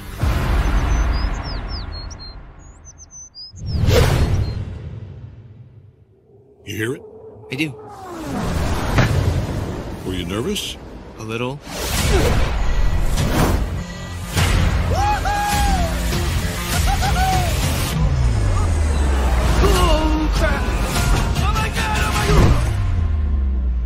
This! You need something to punch. This is the beginning of a long journey for you, son. The thing is, you're different. You actually are.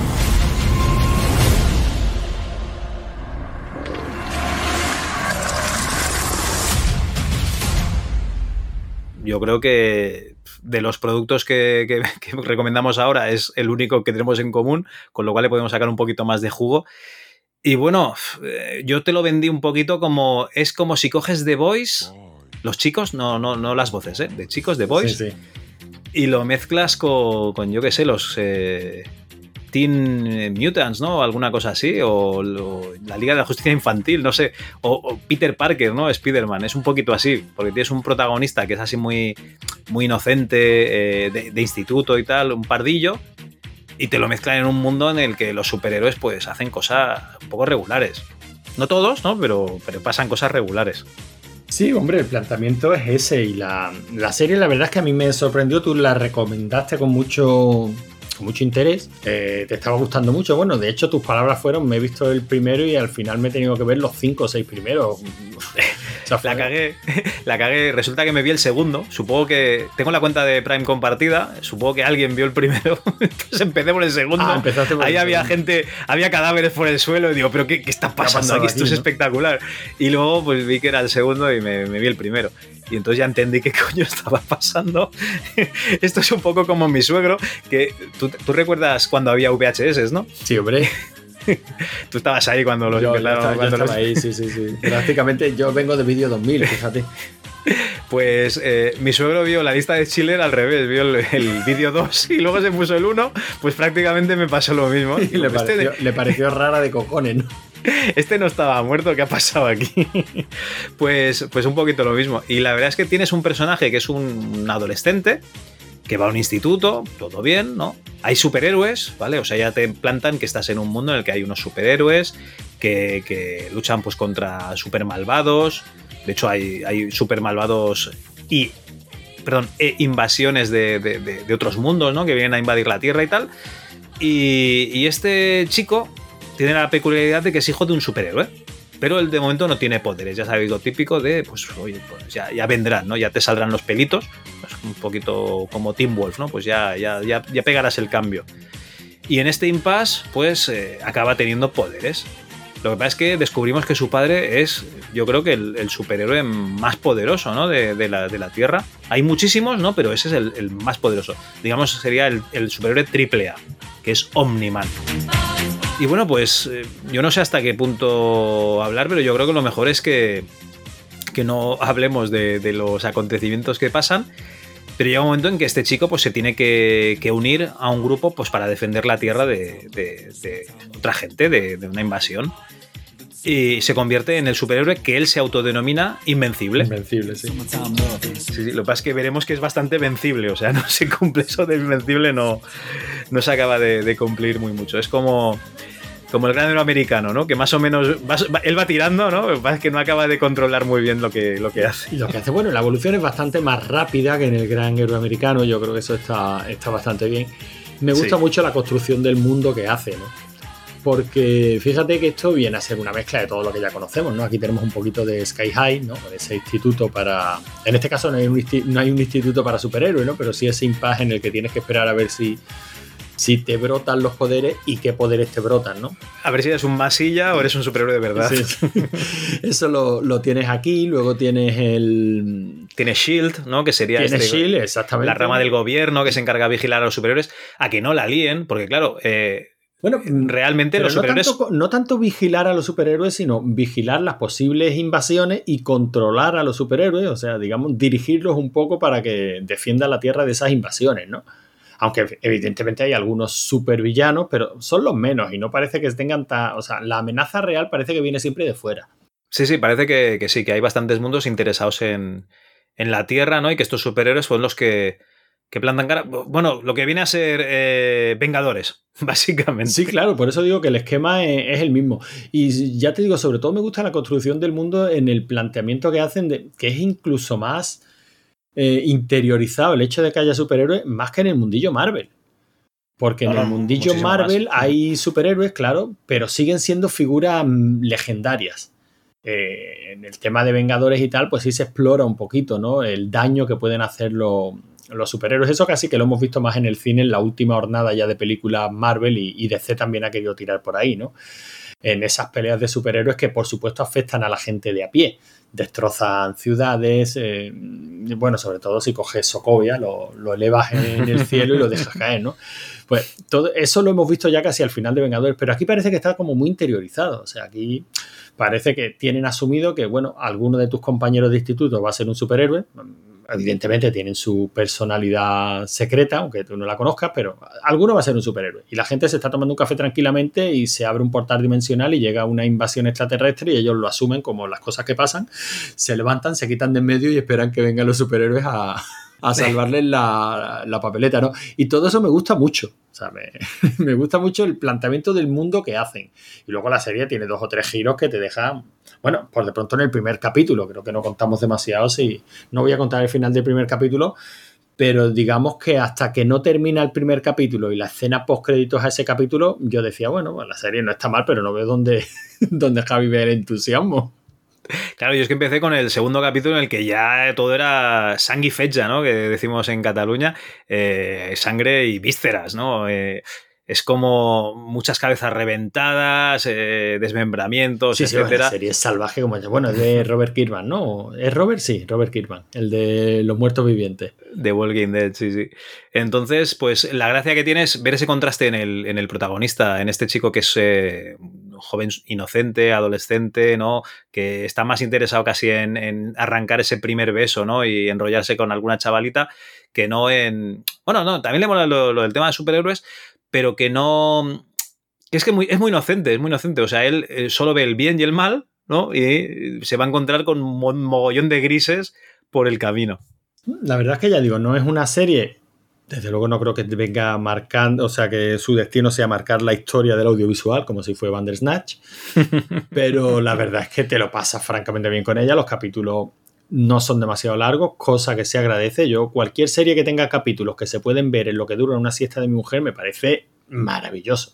O sea, creo el, que, el ideal. Creo que es la duración perfecta. Y luego temporadas de 8, 9, eh, 10 capítulos como mucho, me parece algo asumible. Eh, para los que somos, pues, hombre, hombres casados, con dos hijos, que trabajan, y con múltiples aficiones. Bueno, la animación no es que sea una pasada, o sea, os vais a encontrar una animación que es correcta y ya, ¿vale? O sea, no, no, os, no os esperéis eh, una gran obra maestra. Lo que sí que veo que han dado el fondo, ¿vale? Han, le han dado todo es con las voces, tío.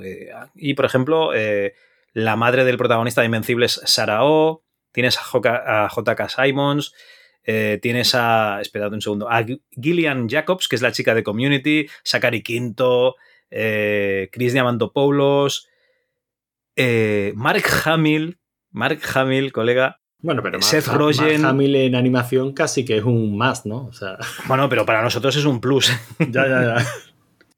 O sea, tienes mogollón de peña, Clancy Brown, tío, o sea, tienes mogollón de peña conocida, con lo cual la animación, bueno, ya, no está mal, ¿eh? O sea, no, no, está mal, lo que pasa es que se ve que está, es justita, pero, pero está, la calidad es muy, muy buena. Bueno, el dibujo me gusta, está chulo. No sé si está cogido de los cómics porque no he leído los cómics, no sé si el estilo es exactamente el mismo.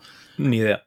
Pero ya digo, una serie muy recomendable, no te va a ocupar demasiado tiempo, porque ya digo, capítulos cortitos, temporada por ahora tenemos una y, y la verdad te deja con buen sabor de boca y con ganas de más. O sea que poco más se le puede pedir una serie de animación salvaje como ella sola.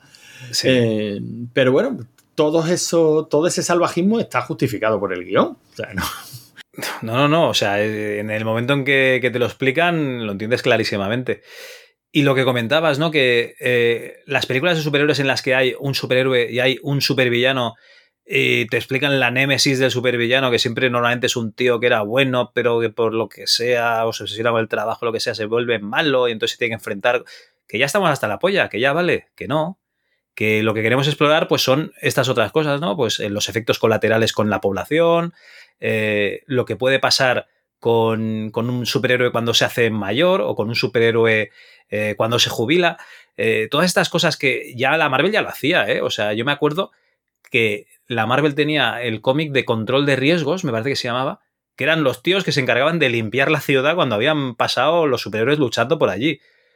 Y, que nos lo saquen ahora a, escena todo esto, pues, pues mola más, tío. O sea, realmente me interesa mucho más que no ver la lucha del malo súper espectacular con, con, el prota. bueno, pero eso es porque tú le tienes un poquito de manía al típico mm, cómic de, de tíos en mallas. Sí, y con capa. Pero también hay mucha profundidad, o puede haber mucha profundidad en ese tipo de, de cómics. Eso yo soy un gran defensor de todo lo que ha hecho Marvel eh, en todo ese arco de que terminó con Vengadores Endgame. Yo soy un gran defensor de, todo eso, ¿no? De todo ese producto. Ahí hay pelis buenas, pelis malas, pero creo que todo eso que tú estás diciendo que hay en, en Invencible, bien, tú mismo lo has dicho, ¿no? Ya se ha explorado antes. En, The Voice, por ejemplo, tienes eso. De hecho, el punto de partida es eso, es un control de daños. O sea, el punto de partida de The Voice es un efecto colateral de un superhéroe de madre, ¿no? Sí, sí, sí. Y, pero bueno, todo eso lo hemos visto en muchas ocasiones. Aquí lo estamos viendo con una estética teen, que yo creo que nos gusta mucho. O sea, ese rollo de chavales en instituto, tal, ese, ese rollo de descubrimiento de poderes y de cómo mola esto, ese rollo de, joder, pues esto mola, pero no tanto como yo me creía. Y... o sea, que, que no nos están contando una historia nueva, pero nos la están contando muy bien y de una forma muy amena y, oye, que, mola muchísimo, que muy poquitas pegas le puedo yo poner a la serie, por lo menos hasta ahora. Bueno, y antes de abandonar el tema superhéroes, que no sé si, tenías algún tema más de superhéroes, eh, me vi dos capítulos y medio de Jupiter's Legacy, bueno, sería Jupiter's Legacy, ¿no? El legado de Júpiter, que no sé si, si lo tienes bajo el radar, pero lo han estrenado hace poco en Netflix. Ni idea. Vale, esta es una serie de superhéroes que son otra más, sí, por supuesto. Son superhéroes, pero que ya están viejos, o sea, ya, ya tienen canas en los huevos, eh, tienen hijos mm, de 30 años o de 20 y pico, ¿vale? Que ya digamos que serían la segunda generación de superhéroes y es el contraste de un superhéroe que, que lleva muchísimos años, eh, pues se supone que luchando contra el mal y tal, y tiene unos valores contra los valores de la siguiente generación de superhéroes de, sus hijos que han crecido bajo su, eh, su manto, ¿no? bajo su tutela. Y ves pues que, pues que a lo mejor las relaciones que tienen con los padres eh, no, son demasiado buenas o, o, se pueden llevar alguna decepción y tal. Y a lo mejor el que ahora es un superhéroe, pues mm, yo qué sé, en algún momento determinado dice, oye, que te den por el culo, que yo voy a hacerlo en mi vida lo que me dé la gana. Yo no voy a estar trabajando en la fábrica como tú, papá. ¿Vale? Pues un poquito eso. Se ve que también está basada en otro cómic, que yo ni, idea, porque ya sabes que yo de cómics de superhéroes no, no leo. Pero bueno, eh, no te la recomiendo porque me he visto dos capítulos y medio y era tarde ya por la noche y en el tercero dije, hostia, tío, hasta aquí. Porque te van explicando eh, la génesis de los superhéroes en los años 20, en el crack del 29, y eh, los superhéroes a día de hoy. ¿Vale? Se supone que estos superhéroes pues viven muchos más años que un humano normal. Son como unos. Eh, ¿Cómo se llaman estos? Como. Ay, como los montaraces estos, ah, como, los, como los Dunedain, ¿no? Que a lo mejor viven 100, 100 y algo de años, o tienen 80 años y parece que tengan 40, ¿no? Pues una cosa así. Y, el primer capítulo está bastante bien, o sea, de hecho está muy bien, pero luego ya, cuando se meten en la trama de cómo adquieren los poderes, yo ya eh, empecé a perder interés. Que ojo, que puede ser al revés. A lo mejor a otra gente no le interesa en absoluto ver a estos superhéroes yayos, ¿no? Y le mola más la génesis, esto cada uno. Bueno, en cualquier caso son superhéroes, así que mucho me temo que acabaré echándoles un vistazo porque es un rollo que me, que me gusta. Yo no sé si tú has visto Falcon y El Soldado de Invierno. Hombre, por supuesto. Y, y bueno, también quería comentarlo un poquillo. Yo, a mí me ha gustado mucho. Me lo he pasado francamente bien. Creo que sigue muy bien el esquema de, bueno, lo que, hemos, hablado antes, ¿no? Lo que, plantó Marvel con todo ese arco de Vengadores. Creo que están evolucionando muy bien en forma de, de serie, o están sentando muy bien en forma de serie las bases de lo que será el próximo arco que espero que podamos ver estrenados en cine, ¿no? Porque yo como cojan la dinámica que ha cogido Disney de estrenar lo último de Pixar, por ejemplo, Soul en, en sus plataformas y tal, pues yo ya me bajo del burro, ¿no? Yo ya tengo una edad Los cines eh, son los siguientes videoclubs, tío. Sí, sí, yo, tiene, tiene toda la pinta. Lo que pasa es que los cines han venido siendo los siguientes videoclubs prácticamente desde que nacieron. Y siempre habían sido, pues, mm, eh, el eterno amenazado, pero nunca derribado, ¿no? Y ahora parece que, que la amenaza es seria. No sé si esta pandemia ha sido la puntilla, pero ahora parece que la amenaza es bastante seria. Yo creo que sí, que esto de no poder quedar o no poder quedar tanta gente eh, eh, ha sido lo que, lo, que va a meter, bueno, lo que va a clavar eh, la tapa del ataúd del cine, tío. Yo, a ver, no quiero ser agorero, ¿no? Pero tiene muy mala pinta. Yo, yo espero sinceramente que te equivoques porque me daría muchísima lástima, ¿no? De hecho, ya te digo, la, la última de Pixar, Soul, mm, me costó mucho verla precisamente porque no se había estrenado en cine. Yo soy un, un gran seguidor de Pixar, creo que todos, me, gusta prácticamente todo lo que hacen, siempre digo lo mismo, las peores de Pixar son, suelen ser mejores que las mejores de cualquier otra compañía. Eh, no sé si has visto Soul. Sí, hombre, sí, la he visto, está muy bien. Mm. Mm. Está muy bien, sí, está muy bien. Sí, pero También he visto... Yo en la primera de Pixar que simplemente me quedo con un no está mal. No, hombre, está, está bien. Le falta un pelín, ¿no? Pero bueno, es tiene, tiene un trocito, ¿no? Que te, saca la lagrimita y, eso es, bien, ¿no? Eso es una marca Pixar, pero sí, no está mal. Pues ¿Me vas ¿Cómo me vas llevando a, tu terreno? No, no, yo simplemente hace mucho tiempo que no decía de una peli de Pixar, no está mal. La última vez que lo dije fue con Cars. Bueno, pero a ver, tío, si te vas al cine y te meten la banda sonora ahí espectacular, a cholón, pues ya te salta la lagrimita, tío. Bueno, no lo sé, no, no lo sé. A mí me ha dejado bastante frío Soul y me, da pena, ¿eh? porque ya digo que ya me ha pasado, bueno, no, eh, con Toy Story 3 también me pasó, o sea, no, la 3 no, la 4, exacto. Toy Story 3 me, gustó mucho. Toy Story 4 lo mismo, eh, también me dejó bastante. No la he visto, no no la he visto nada más que un trozo, no me acuerdo por qué y, no me entraron ganas de, seguir viéndola, con lo cual yo por estoy eso, contigo. O sea, es que son dos pelis de pizza ya que me han dejado bastante, bastante frío. Y mira que yo, yo, yo estaba, que, se me caían las lágrimas en la 3, en la escena de, la grúa, ¿no? Es, que la, es, que, la 3 es maravillosa. Yo estaba ahí que, bueno, claro, tienes a Ken, tienes el, oso que, huele a fresas y es un hijo de la gran puta. Es que lo tiene, lo, tiene todo. Y llegas a la 4 y tienes un tenedor ah. de plástico, ¿en serio? No. pues pienso, pienso lo mismo. Y bueno, la última recomendación que quería hacer esa, era esa, ¿eh? Falcon y el Soldado de Invierno. Eh, me parece... ¿Sabes? Del universo Marvel eh, hay gente que tiene poco carisma, como podría ser Visión hay gente que tiene menos carisma aún, que podría ser Green Arrow, ¿vale? Green Arrow no, perdón. El, ¿Cómo se llama? Ojo de halcón. Ojo de halcón. Y está quien no tiene carisma ninguno. Sí, lo sé, y aún así. El soldado de invierno, el soldado de invierno tiene el carisma eh, menos mil. o sea. El soldado de invierno puede ser un poco anticarismático. Y Falcon no es que precisamente vaya a ganar el premio a. Pero como tiene cara de gilipollas tiene cara de gilipollas y unos brazos que te, mete una hostia y te arranca la cabeza. Y Entonces, y aún no sabes por dónde te va a venir. Pero aún así, la serie está bastante bien. Me parece un homenaje a uno de mis personajes favoritos de Marvel, que es el Capitán América. Y me parece que como homenaje a ese personaje, eh, presentando pues prácticamente a todos los que alguna vez han llevado el escudo del Capitán América en la serie, me parece muy chula. Muy chula y con una resolución bastante pues bastante satisfactoria para los que nos gusta el personaje del Capitán América y, la serie está bastante bien llevada, se hace, muy amena, te lo pasas bastante bien con ella. Hombre, desde luego no es una serie que, te vuelva loco. Creo que han arriesgado bastante más en, en Visión y en WandaVision. No la acabo de ver, tío. Vamos por la mitad y no la hemos acabado de ver. Mm, mala seña. Aunque a, mí ya te digo que, me, que también me ha gustado bastante. ¿eh? O sea, digamos. ¿Sabes qué pasa? El que, tira me de. Todo. Me da la impresión de que todo, todo me lo paso bien. Oye, me, parece Qué maravilla, eso es lo mejor que puede pasar, que te lo tragues todo. Eso es fantástico. pues yo es que el que tira del carro de Marvel es mi hijo, ¿vale? Entonces eh, llevábamos media visión y, y. Bueno, WandaVision y empezamos Falcon y el Soldado de Invierno y por lo que sea, tiro por Falcon, ¿vale?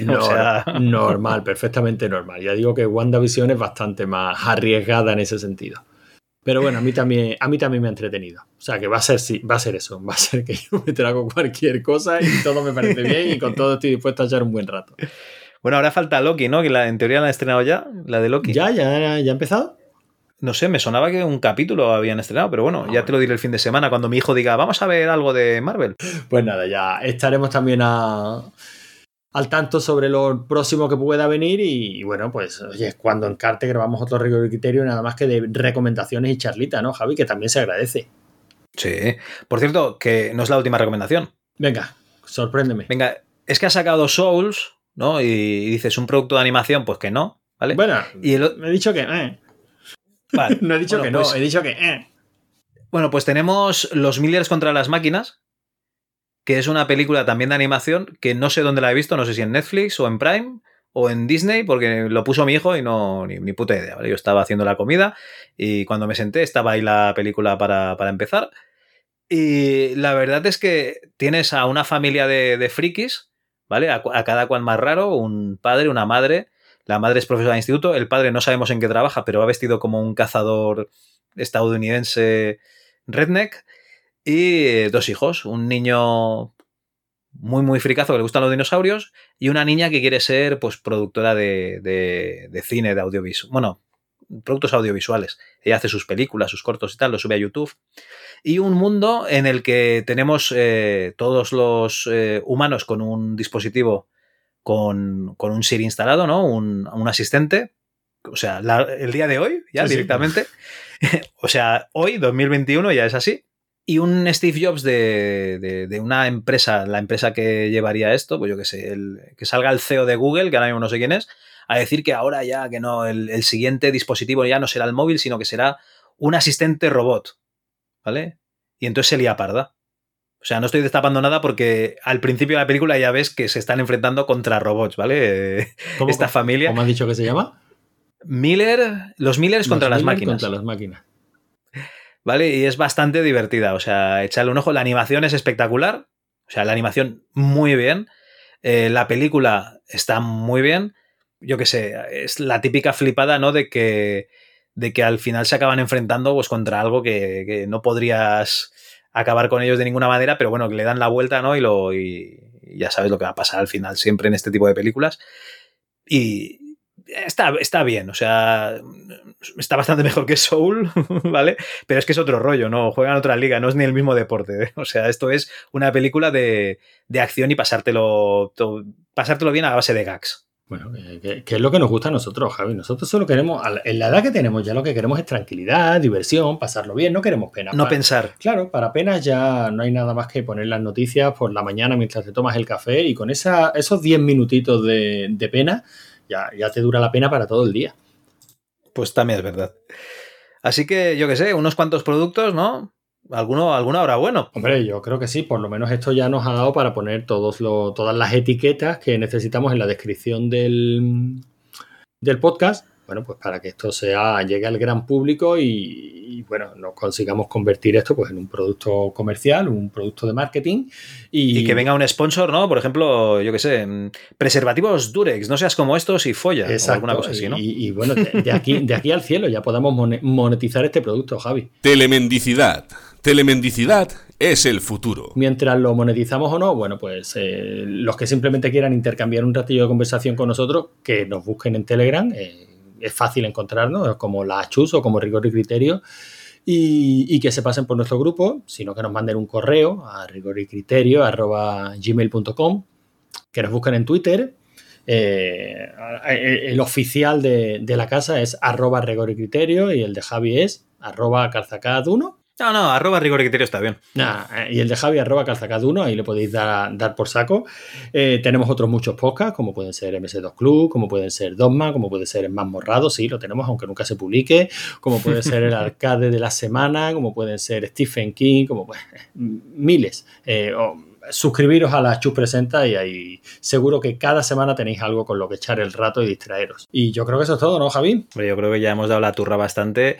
Y eh, recordad que eh, Rigor y Criterio es el podcast que tiene la esencia del videojuego y el cine y la música y los libros, literatura clásicos. Emocionado, no puedo decir nada más. Adiós con la manita. Adiós. Pues ya está, tío. Eh, Qué, qué facilidad para, pa- pa- pa- para darle a la sin hueso, tío.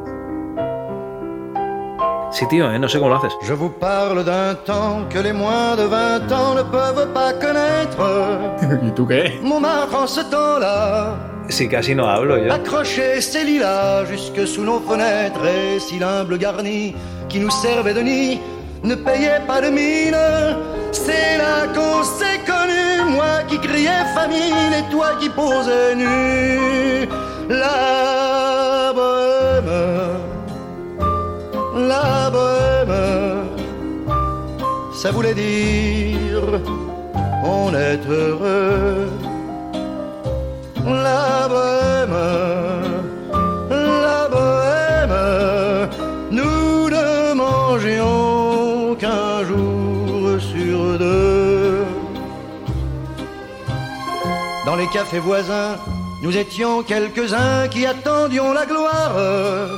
Et bien que miséreux, avec le ventre creux, nous ne cessions d'y croire et quand quelques bistrots, contre un bon repas chaud, nous prenaient une toile, nous récitions des vers groupés autour du poêle en oubliant l'hiver. La la ça voulait dire tu es jolie.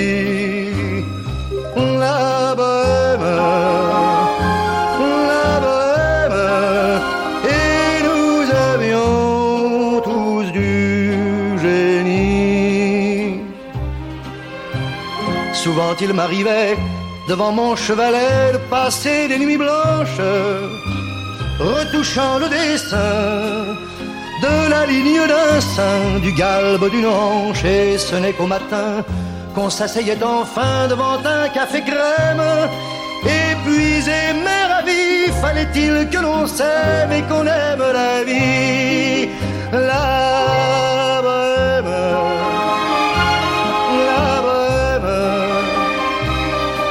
Dire on a vingt ans.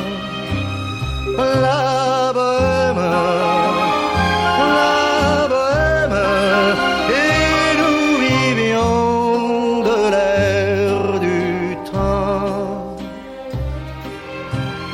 Quand au hasard des jours, je m'en vais faire un tour à mon ancienne adresse, je ne reconnais plus ni les murs, ni les rues qui ont vu ma jeunesse en haut d'un escalier. Je cherche l'atelier dont plus rien ne subsiste. Dans son nouveau décor, Montmartre semble triste et les lilas sont morts. La bohème, la bohème, on était jeunes, on était fous. La bohème,